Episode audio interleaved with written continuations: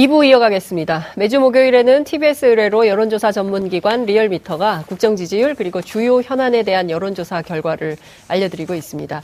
함께하실 두 분의 전문가 소개하겠습니다. 이택수 리얼미터 대표 자리하셨습니다. 어서 오십시오. 네, 안녕하세요. 새해 복 많이 받으십시오. 네, 새해 복 많이 받으십시오. 예, 제, 저를 안 보고 네. 시청자를 향해서만. 일단 시청자 여러분들이 우선이죠. 어, 예, 어, 시청자가 우선. 새해 복 많이 받으십시오.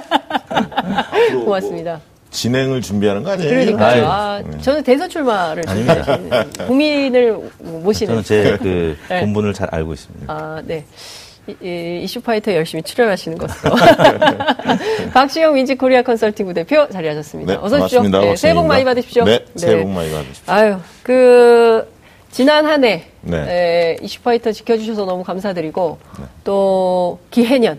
네. 황금돼지띠 아니겠습니까? 네. 네, 그 황금을 물고 있는 돼지처럼 이슈파이터의 여론조사를 네. 책임져 주시기를. 돼지띠 아니시죠? 저는 개띠입니다. 네, 그렇게 예. 알고 있었습니다. 그 띠는 개띠인데 형상은 네. 황금돼지를 닮았다는 민동기 기자의 진단이 어, 어제 과, 있었습니다. 과거에는 시문화였는데.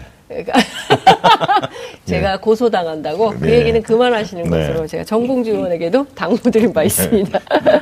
자, 대통령 국정수행평가 보겠습니다. 어, 첫 번째 주네요. 이천십구 년 일월 네. 첫 주차 조사 결과 알려주세요. 네, 일월 첫 주차 어, 주중평가가 나왔는데요. 사십칠 점 구 퍼센트를 기록했습니다. 삼 주 동안의 내림세를 마감하고 반등했는데요. 어, 부정평가는 사십육 점 팔 퍼센트, 일 점 일 퍼센트포인트 긍정평가가 높아졌습니다. 십이월 마지막 주에 그래프 보시는 것처럼 데드크로스가 있었는데 다시 한 주 만에 긍정평가가 오차 범위 내이긴 하지만 부정평가보다 높아졌고요.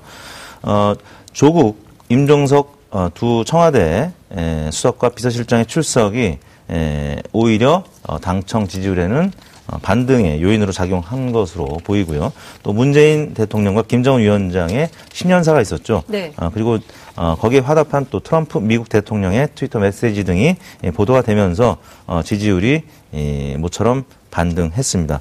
아, 반면에 이제 그 악재도 일부 있었는데 어, 전 기재부 사무관이죠. 신재민 전 사무관이 에, 청와대 국채 에, 발행 압박 관련된 어, 기자회견도 했었고.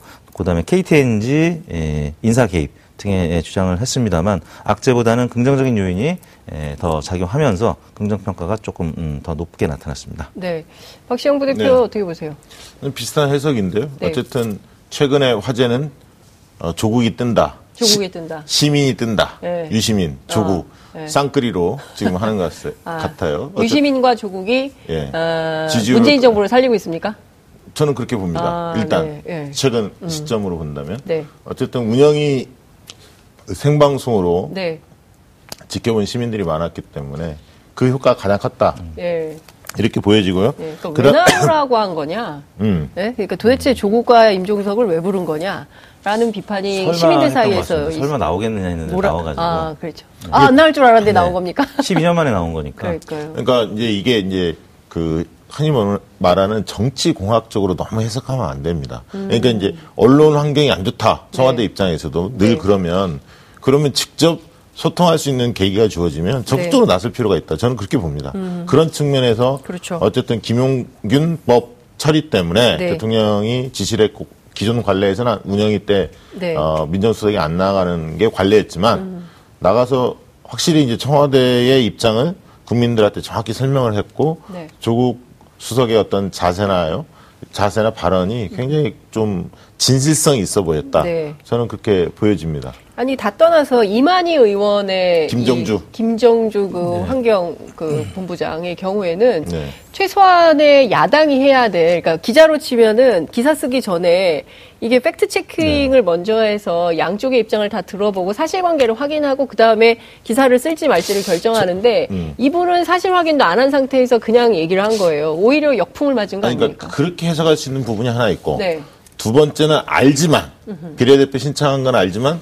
민주당에서 그 생방송 과정에서 바로 이 확인이 될 거라고, 될 거라고 생각을 안 하고 이렇게 아니, 근데 했지 요즘 않았을까? 세상에 바로바로 다 검색하면 네. 확인이 아니, 저 깜짝 놀랐어요. 그게... 바로 김종민 의원이 네. 몇 분 있다가 바로 그 바로 반박을 돼요. 하더라고요. 예, 그러니까 제가 보기에는 일단 너무 좀 준비가 부족했다라는 게 여실하게 네. 드러나니까 국민들로부터 이제 보수 유권자를 하더라도 야, 저 정도 실력 가지고는 곤란한 거 아니야? 라는 생각을. 언론에서 늘 이야기 나왔던 것 이외에 예. 새로운 게 하나도 없었죠. 그러니까요. 뭔가 네. 좀 새로운 게 나와, 우리로 치면 단독성 보도 네. 뭐 이런 네. 게 좀 있어야 되는데 네. 오히려 그게 어, 본인들의 자충수가 됐기 때문에. 네. 야, 그리고 저는 가장 기억나는 발언이 네. 그 조국 수석이 그런 얘기 했잖아요. 음. 자기 핸드폰 당신 그, 그 뭐, 뭐랄까요. 제출할 용이 있느냐. 네. 뭐 이렇게, 이렇게 이야기를 해서 추궁받았을 때 그럴 용이 있다. 네. 단호하게 계속 얘기하니까. 네.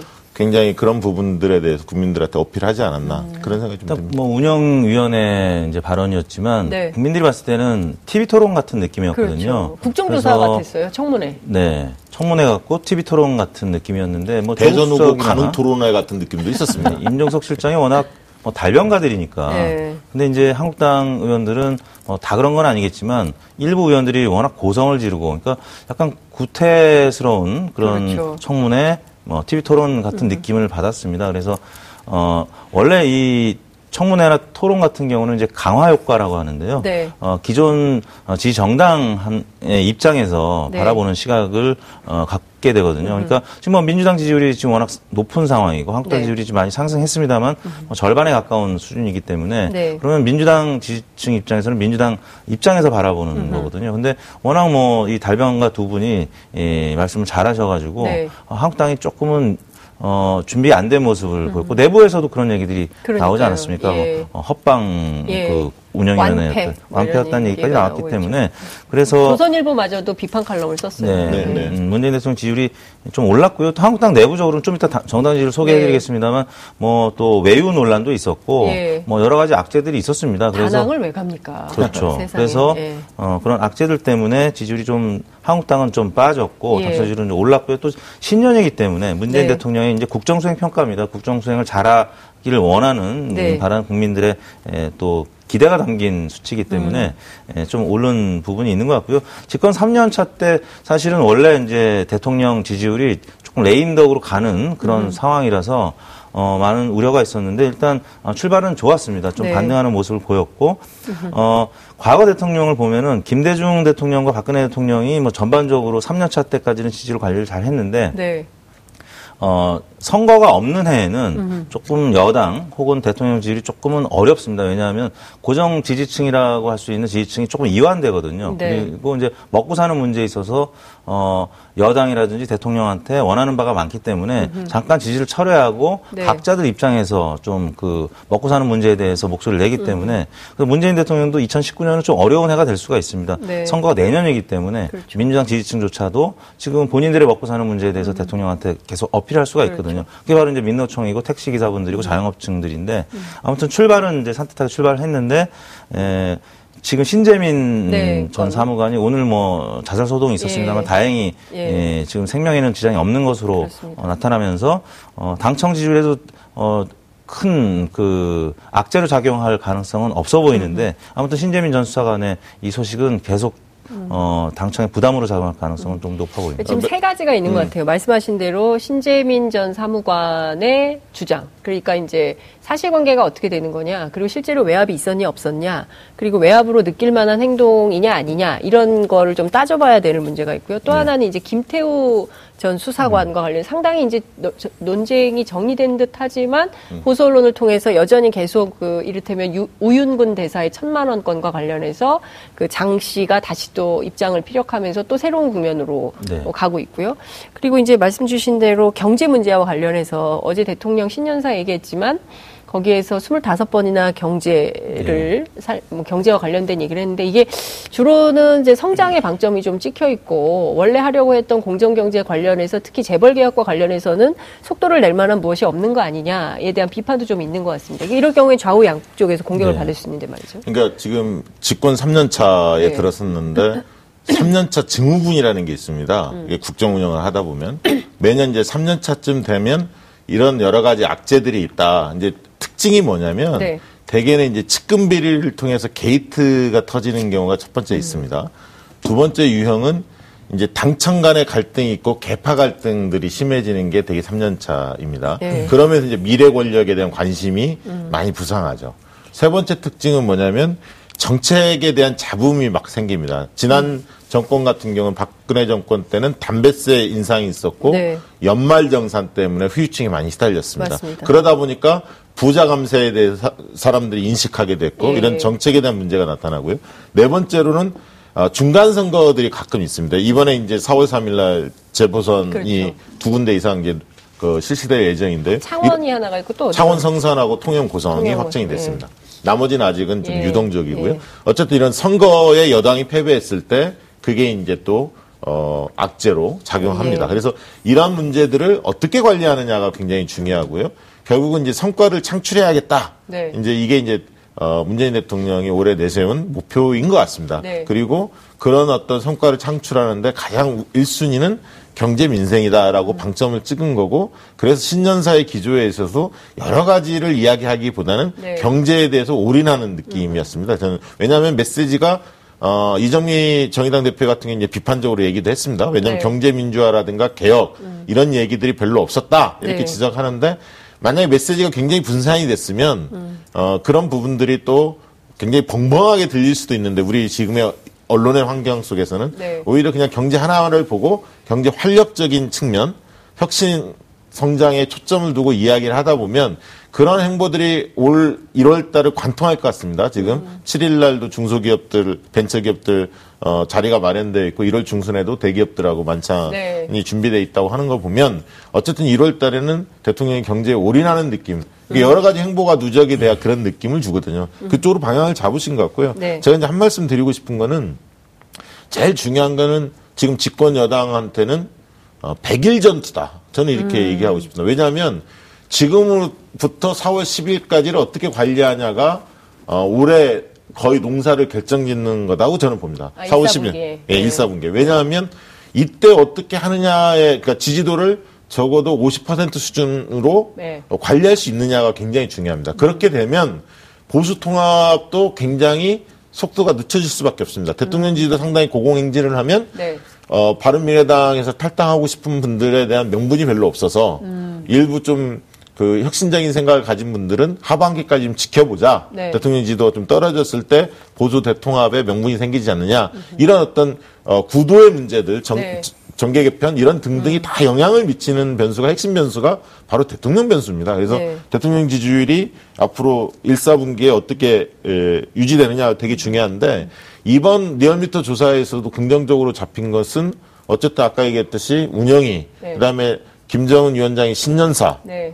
어쨌든 어, 안도하고 기대하는 측면이 생겼지 네, 않습니까? 네, 네. 작년에 있었던 어떤 어, 뭐, 뭔가 정상회담의 결과물들을 그대로 이어, 이어가겠다라는 기조가 나왔기 때문에, 거기 또 한 가지는 뭐냐면, 방송사들이 여론조사 결과가 연말 연초에 막 쏟아졌습니다. 예. 근데 그것도 약간 리얼미터 조사 결과에 약간 영향을 미쳤다고 봅니다. 왜냐면 예. 유권자들이 봤을 때는 상대적으로 이제 전화면접 조사는 어, 에이알에스 조사보다 조금 더 높게 나오는 게 이제 관례적이기 때문에 평균적으로 한 오십 퍼센트 수준에 나왔어요. 사십 퍼센트 음. 후반대에서 오십 퍼센트 중반대까지 네, 골고루 네. 좀 나왔거든요. 그런 것도 좀 영향을 미친 것 같고, 으흠. 새해가 되니까 이제 기대감 네. 이런 게 있어서 전반적으로는 조금 어, 이 퍼센트 포인트 상승한 게 아닌가 그런 그렇군요. 생각이 듭니다.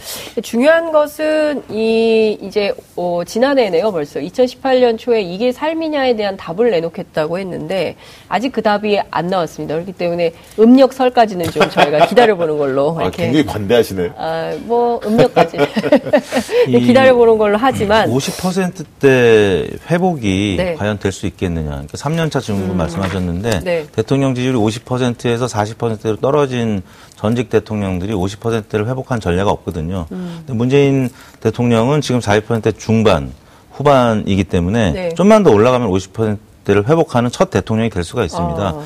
어, 김정은 위원장의 답방 소식이 그래서 관심의 대상이 되고 있는 거고요. 네. 어, 경제 행보를 계속하면서 김정은 위원장이 답방을 만약에 일월 중에 한다라고 하면 네. 그럼 대통령 지지율이 오십 퍼센트대를 회복할 수 있고요. 어, 그다음에 이제 이, 사분기에는 어, 사십 퍼센트대로 다시 떨어질 가능성이 있는 것이 네. 예, 그 재보궐선거에서 예. 어, 여당이 항상 좀 어렵습니다. 그래서 음. 어, 사월 달에 만약 재보궐선거가 있게 되면은 어, 대통령 지지율이 사십 퍼센트 혹은 사십일 퍼센트의 득표율이 붕괴될 가능성도 조심스럽게 점쳐지기 때문에. 음흠. 다만 이제 내년 그 사월 총선이 다가오는 올 후반기가 되면은 네. 대통령 지지율이 조금은 결집할 음. 가능성이 있습니다. 음. 과거 대통령들이 다 그랬기 때문에 네. 그래서 올 한 해를 이제 좀 전망을 해본다라고 하면은 음. 어 이, 사분기, 삼, 사분기는 좀 어려울 가능성이 있고 아하. 다시 예, 사, 사분기에는 좀 결집할 올라가고. 가능성이 있다. 음. 이렇게 네. 뭐 상당 부분 동의하고요. 그러니까 사십 퍼센트를 지킬 수 있느냐가 첫 번째 굉장히 중요합니다. 그러니까 음. 삼십 퍼센트를 찍지 않도록 관리하는 예. 게 중요합니다. 예. 삼십 퍼센트로 떨어지면 예. 이게 사십 퍼센트, 오십 퍼센트 올라가려면 굉장히 어렵습니다. 이제 예. 이렇게 올라갔던 역대 정부는 예.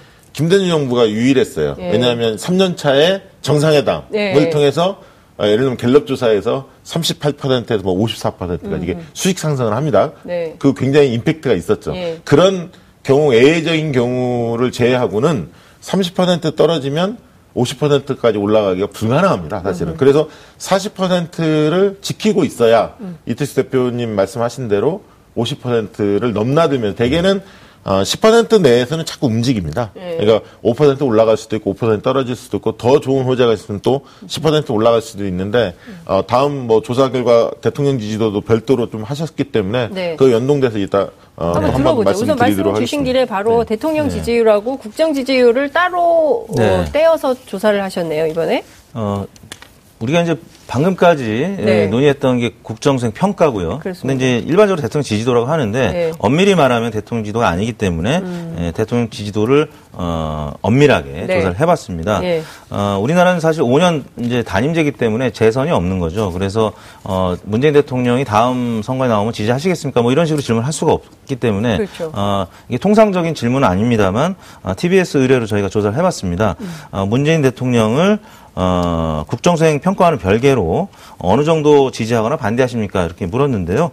어, 그 지지한다는 의견이 오십구 점 구 퍼센트, 반대한다는 의견이 삼십육 점 삼 퍼센트, 모름 무응답이 삼 점 팔 퍼센트로 나타났는데 네. 에, 오십구 점 구 퍼센트, 한 육십 퍼센트가량의 긍정평가가 있었죠. 어, 이분들, 지지하겠다는 분들을 또 세부적으로 보니까 삼십사 점 육 퍼센트는 끝까지 지지하겠다라는 아. 고정 지지층, 핵심 예. 지지층이라고 할 수가 있겠죠. 예. 그 다음에 지지 철회 가능성이 있지만 뭐 지지한다. 이분들은 이제 주변 지지층이라고 저희가 네. 정의를 했는데 이십오 점 삼 퍼센트. 예. 그래서 적어도 삼십오 퍼센트는 어, 집권 후반기까지 유지가 되지 않겠느냐라고 아. 볼 수가 있는데 예, 예. 이것도 대통령 지지도 아까 음. 말씀드린 국정 수행 평가하고 좀 연동하는 부분이 있기 때문에 음. 그때 분위기에 따라 좀 조정이 되는 어, 지표가 나타날 수 있다라는 걸 어, 언급을 하고요. 네. 그다음에 반대층은 어, 반대 철회 가능성. 그러니까 이분들은 이제 다시 지지를 할 수 있다라는 분들인데 십, 칠 퍼센트 가량으로 나타났고요. 네. 끝까지 반대하겠다. 이분들이 한 이십 퍼센트 가까운 십구 점 오 퍼센트로 나타났습니다. 그렇군요. 네. 그 저거만 보면 네. 그 대통령에 대한 지지율은 상당히 높다. 그러니까 문재인 정부에 대한 지지율과 별개로 그러니까 직무수행, 대통령 직무수행과 개인에, 개인에 대한, 대한 지지도를 좀 나눠서 한번 분석하신 건데 그렇죠. 잘하셨습니다. 네. 그거 잘하셨고 네. 그러니까 시, 대통령에 대한 신뢰가 저 정도로 높다는 얘기예요. 그렇죠. 국민적으로. 저거 저 지표는 신뢰성과 호감도로 볼 수가 있습니다. 그러니까 아. 신뢰성이 높다는 건데 신뢰성의 핵심 잣대는 뭐냐면 사람들이 판단하는 거는 네. 도덕성과 순수성입니다. 음. 그러니까 깨끗하냐, 순수하지 않은 건 뭔, 뭔 얘기냐면 언행일치가 되고 네. 정치적 목적에 의해서 국정을 하는 게 아니라 그 소신에 의해서 네. 그러니까 자기 정치적 목적으로 국정 운영을 하지 않는다. 이런 인식이 들 때 순수하다고 보는 겁니다. 그러니까 저는 김용균법 같은 거를 네. 딱 이렇게 결정하는 때 그래서 사실 그동안 역대 대통령들한테서 잘 못 보던 장면이잖아요. 특히 이명박 박근혜 정권 때 상상할 수 없는 일이었잖아요. 그렇죠. 근데 이게 딱 연동형 비례제 그렇습니다. 뭐 이런 것도 예를 예, 들면 유불리를 떠나서 본인이 얘기하지 예, 않습니까? 예. 그래서 도덕성과 순수성이 상당 부분 그 받쳐주고 있기 때문에 신뢰한다는 이미지가 꽤 높은 거고요. 네. 개인적으로 호감도 조사를 해보면 대통령이 좋은 느낌이 있는지 음. 좋지 않은 싫은 느낌이 있는지 조사해보면 한 칠십 퍼센트까지도 나옵니다. 그러니까 네. 그 얘기는 뭐냐면 어, 직무수행, 일을 잘했을 경우에는 올라갈 수 있는 상한선이 음. 적어도 한 육십 퍼센트까지는 확보될 네. 수 있다. 음흠. 지금 이 지표를 좀 보여준 거고요. 그렇군요. 저도 이제 조사를 해보면 핵심 지지층은 저도 삼십오 퍼센트 정도로 조사가 되더라고요. 과거에. 네. 최근에 해보면 조사 좀 정확하게 나왔다고 보고요.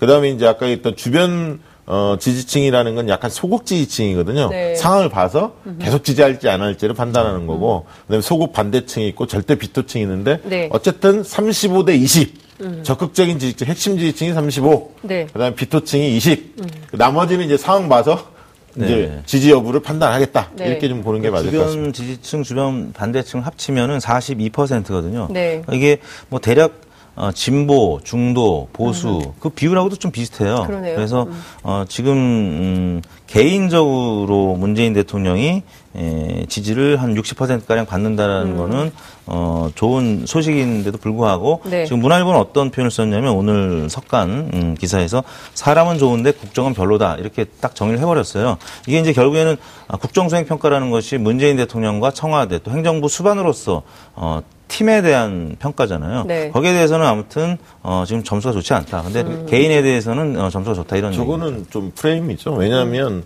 어, 국정에 대해서 별로다 이러려면 역대 정권에서 동기간 내에 네. 어, 문재인 대통령의 지지율이 국정수행 지지율이 낮아야 하는데 음. 여전히 좀 상대적으로 높은 수준이거든요. 그렇죠. 그런 측면에서는 별로다 이렇게 말하는 것은 적절치는 않아 보입니다. 그러니까 지금 핵심은 두 가지인 것 같습니다. 남북관계하고 경제. 그러니까 음. 두 가지 기대감이 있는 건데 사실은 지난해 이천십팔 년에 상반기 때부터 시작된 이 최저임금 논란으로 어, 소득주도 성장의 뭐 성공과 실패를 둘러싸고 김앤장 갈등도 있고 뭐 이러면서 혼란이 가중된 측면이 있어서 하반기로 들어가면서 소폭 하락한 측면이 있지만 다시 신년이 되면서 사실 평화가 경제다. 그리고 김정은 위원장의 메시지 그리고 대북 제재가 완화된다면 상당 부분 진도를 뺄 수 있기 때문에 그에 대한 기대감이 반영돼서 그렇죠. 지지율이 굉장히 음. 높다. 이렇게 봐도 될 것 같습니다. 하나만 덧붙이면 네. 시간이 없습니다. 어쨌든 네. 직무 능력하고 실천력 이런 어떤 역량 이미지가 과거보다 떨어진 건 사실 음. 그것 때문에 지금 아까 얘기했듯이 지지율하고 개인적 지지율하고 직무수행하고 좀 다른 거고요. 네. 결국은 국정쇄신을 어떻게 할 거냐. 음. 이, 문, 이 시그널을 어, 국민들한테 어떻게 전달할 거냐가 과제인 것 같습니다. 그렇군요. 자, 빠르게 정당 지지도 보겠습니다. 네, 정당 지지율을 설명드리겠습니다. 정당 네. 지지율은 어, 자유한국당은 소폭 하락했고요. 네. 어, 민주당 지지율은 음, 모처럼 반등을 했습니다. 삼십팔 퍼센트로 네. 어, 일 점 이 퍼센트포인트 올랐고요. 한국당은 어, 소폭 하락했습니다. 어, 말씀드린 국회 운영위에서 어, 헛방 음, 보, 네. 관련된 보도가 있으면서 또 그 음. 관련 의원들의 또 외유성, 어, 해외, 또 여행, 뭐 관련된 보도가 있으면서 좀 빠졌고요. 정의당이 팔 점 일 퍼센트로 민주당이 좀 오르면서 네. 어, 정의당이 빠졌습니다. 바른미래당도 역시 에, 오 점 오 퍼센트로 빠졌고요. 어, 민평당과 기타 정당 비슷했고, 어, 보수 정당이 빠지면서 무당층이 다시 네. 이십 퍼센트로 삼 퍼센트포인트 음. 증가했습니다. 저는 뭐 운영이 때 보여줬던 여야 간의 모습 네. 때문에 실망감과 또, 어, 지지, 뭐 기대감 이런 음. 것들이 같이 네. 맞물립니다. 그러니까 기본적으로 실력이 있냐 없냐 이게 굉장히 우리 국민들이 그러니까 컨텐츠 파워에 대한 평가가 굉장히 높아진 네. 것 같아요. 옛날에는 그렇죠. 그냥 이미지만 가지고 판단했다면 구체적으로 저 사람들이 실행할 능력이 있냐 없냐 그래서 무엇을 어떻게 했는가에 대해서 꼼꼼하게 아주 깐깐하게 네. 평가하는 게 이제 몸에 배인 것 같다. 그렇기 때문에 뭐 바로바로 그렇습니다. 하니까. 그렇기 때문에 정치 대충 하면은 음. 어, 바로 깨진다. 그리고 특히 영남 지역 언론을 제가 쭉 살펴보니까 굉장히 사납게 자유한국당을 매섭게 네. 몰아치고 있더군요. 그러니까 당신들이 이렇게 반사이익, 민주당 반사이익으로 요새 그 저, 지지율이 조금 올라서 그런 네. 모양인데 이렇게 해가지고 총선에 표 얻을 생각 하지도 마라. 뭐 네. 이런 비판이 굉장히 많더라고요. 네, 지금 자유한국당 한국당 같은 경우는 지금 약간 수세에 몰리지 않았습니까? 네. 운영이 이후로. 그렇죠. 근데 이제 김병준 위원장이 오늘 또 실수를 좀 했죠. 음. 뭐라고 얘기했냐면 신재민 그 전 사무관 관련해서 팔십 년대 민주화운동 이후에 뭐 최고의 의인처럼 영웅처럼 양심선언을 한 사람처럼 이렇게 좀 묘사를 했거든요. 그래서 좀 그건 굉장히 좀 지나친 어, 표현이 아닌가 그렇게 싶고요. 결국 자유한국당은 어, 이월 이십칠일 날로 예정된 전당대회에서 승부를 네. 보려고 할 것 같습니다. 그래서 지금 분위기는 지금 분위기는 모두 나와라 네. 이런 어떤 분위기를 띄우고 있어요. 그래서 황교안 전 총리 같은 경우도 과거에는 안 나오는 쪽으로 방향을 정했는데 최근에 좀 고민하는 느낌으로 아, 언론에 그렇죠. 자꾸 상황이 바뀌었죠. 네, 예. 상황이 바뀌면서 홍준표, 뭐 황교안, 네. 뭐 김태호, 오세훈 네. 다 나와라. 네. 그리고 엊그제는 또 김문수 네. 전 지사가 또 도전하겠다 이렇게 네. 선언도 했기 때문에요. 네. 한국당 아무튼 전당대회가 상당히 관심을 끌 수도 있. 지금 굉장히 많이 나와 주호영 의원 해가지고 네. 대구시당이 그렇게 뜨거웠다는 거 아니겠어요 네. 어제. 그러니까 네. 사실상 이월 이십칠일 날 있을 자유한국당 전대에서 이른바 친박이든 비박이든 어느 계파가 당권을 잡을지 그에 따라서 사실은 보수 정당의 정계 개편 문제도 연동되겠죠. 네. 네. 한국당 지지율 하락에 한 가지 더 첨언하자면 이순자 씨의 발언. 네. 음, 전두환 전 대통령이 민주주의 아버지. 왜 논평을 안 내는 거죠? 네. 자유한국당은? 그래서 네. 아마 더 지지율이 좀 빠지지 않았나 싶습니다. 이게 참, 참 별일 다 있습니다. 네. 네. 민주주의를 아시나요? 여쭙고 싶네요. 네. 시간이 없는데 빠르게 차기 네. 대선 주자 아, 여론조사도 잠깐 볼까요? 어, 뭐 관심의 대상이 유시민 네. 작가, 유시민 노무현 재단 이사장인데요. 알릴레오. 어, 예. 네, 알릴레오가 이제 내일 뭐 첫 방이 방송이 있다고 하는데 예. 저희 리얼미터 자체 조사에서는 이제 유시민 전 장관을 포함시키진 않았는데 일부 네. 조사에서 포함시키니까 보시다시피 뭐 일 위 혹은 뭐 이, 삼 위권으로 약진하는 모습을 보였습니다. 그래서 네. 어, 본인은 불출마 의사를 계속 밝히고 있음에도 불구하고 많은 언론과 또 진보 진영에서는 음. 관심을 기울이고 있다. 왜냐하면 이해찬 대표가 얘기했던 이십 년 장기 집권 하려면 이 스포츠에서 말하는 스쿼드가 넓어야 되는데 네. 유시민 전 장관은 굉장히 유력한 정치인이다 이렇게 보는 분들이 많은 것 같습니다. 만지면 만질수록 커질 수 있는 음. 그런 특성을 가지고 있고요. 어쨌든 컨텐츠가 네. 탄탄한데 문화 코드를 장착했기 때문에 네. 과거의 호불호가 굉장히 분명한 어떤 스타일이었는데 음. 이 비호감도가 많이 줄어들었어요. 음. 거부감이. 네. 그렇기 때문에 인지도도 높고 존재감이 크기 때문에 저는 상당 기간 상종가를 어, 구가할 거다 그렇게 음. 보고 있습니다. 어제 있었던 제이티비씨 토론에서도 어, 유감없이 존재감을 드러냈고 네. 어, 숙명여대 신세돈 교수하고 네. 같이 세게 네. 네, 뭐 붙는 모습을 저희가 봤습니다. 사실 어쨌든. 좀 가짜뉴스에 무력했던 진보 진영이었는데 유시민 이사장이 네. 꽤 활약을 하는 모습을 보여주고 음. 있기 때문에 그래서 기대가 좀 크지 않나 싶습니다. 이게 굉장히 영리해요. 네. 그런 걸 보면 지금 진보 진영이 그걸 요구하는 거를 잘 알고 예. 아킬레스건이잖아요, 사실은. 네. 그런 측면에서 네. 대변하고 나서니까. 홍준표 전 대표는 문재인 정부의 국정홍보처장이라고 비판을 했습니다. 어쨌든 네. 아, 이제 출렁일 텐데요. 저희가 네. 좀 지켜보면서 여론 추이를 보겠습니다. 자, 오늘 말씀은 네. 여기까지 듣겠습니다. 고맙습니다. 네, 네, 감사합니다. 여러분들께서는 지금 생방송으로 진행하는 이슈파이터와 함께하고 계십니다. 오늘 방송 좋았나요? 방송에 대한 응원 이렇게 표현해주세요. 다운로드하기, 댓글 달기, 구독하기, 하트 주기. 저 좋은 방송을 위해 응원해주세요. 다운로드하기, 댓글 달기, 구독하기, 하트 주기. 기억하셨죠?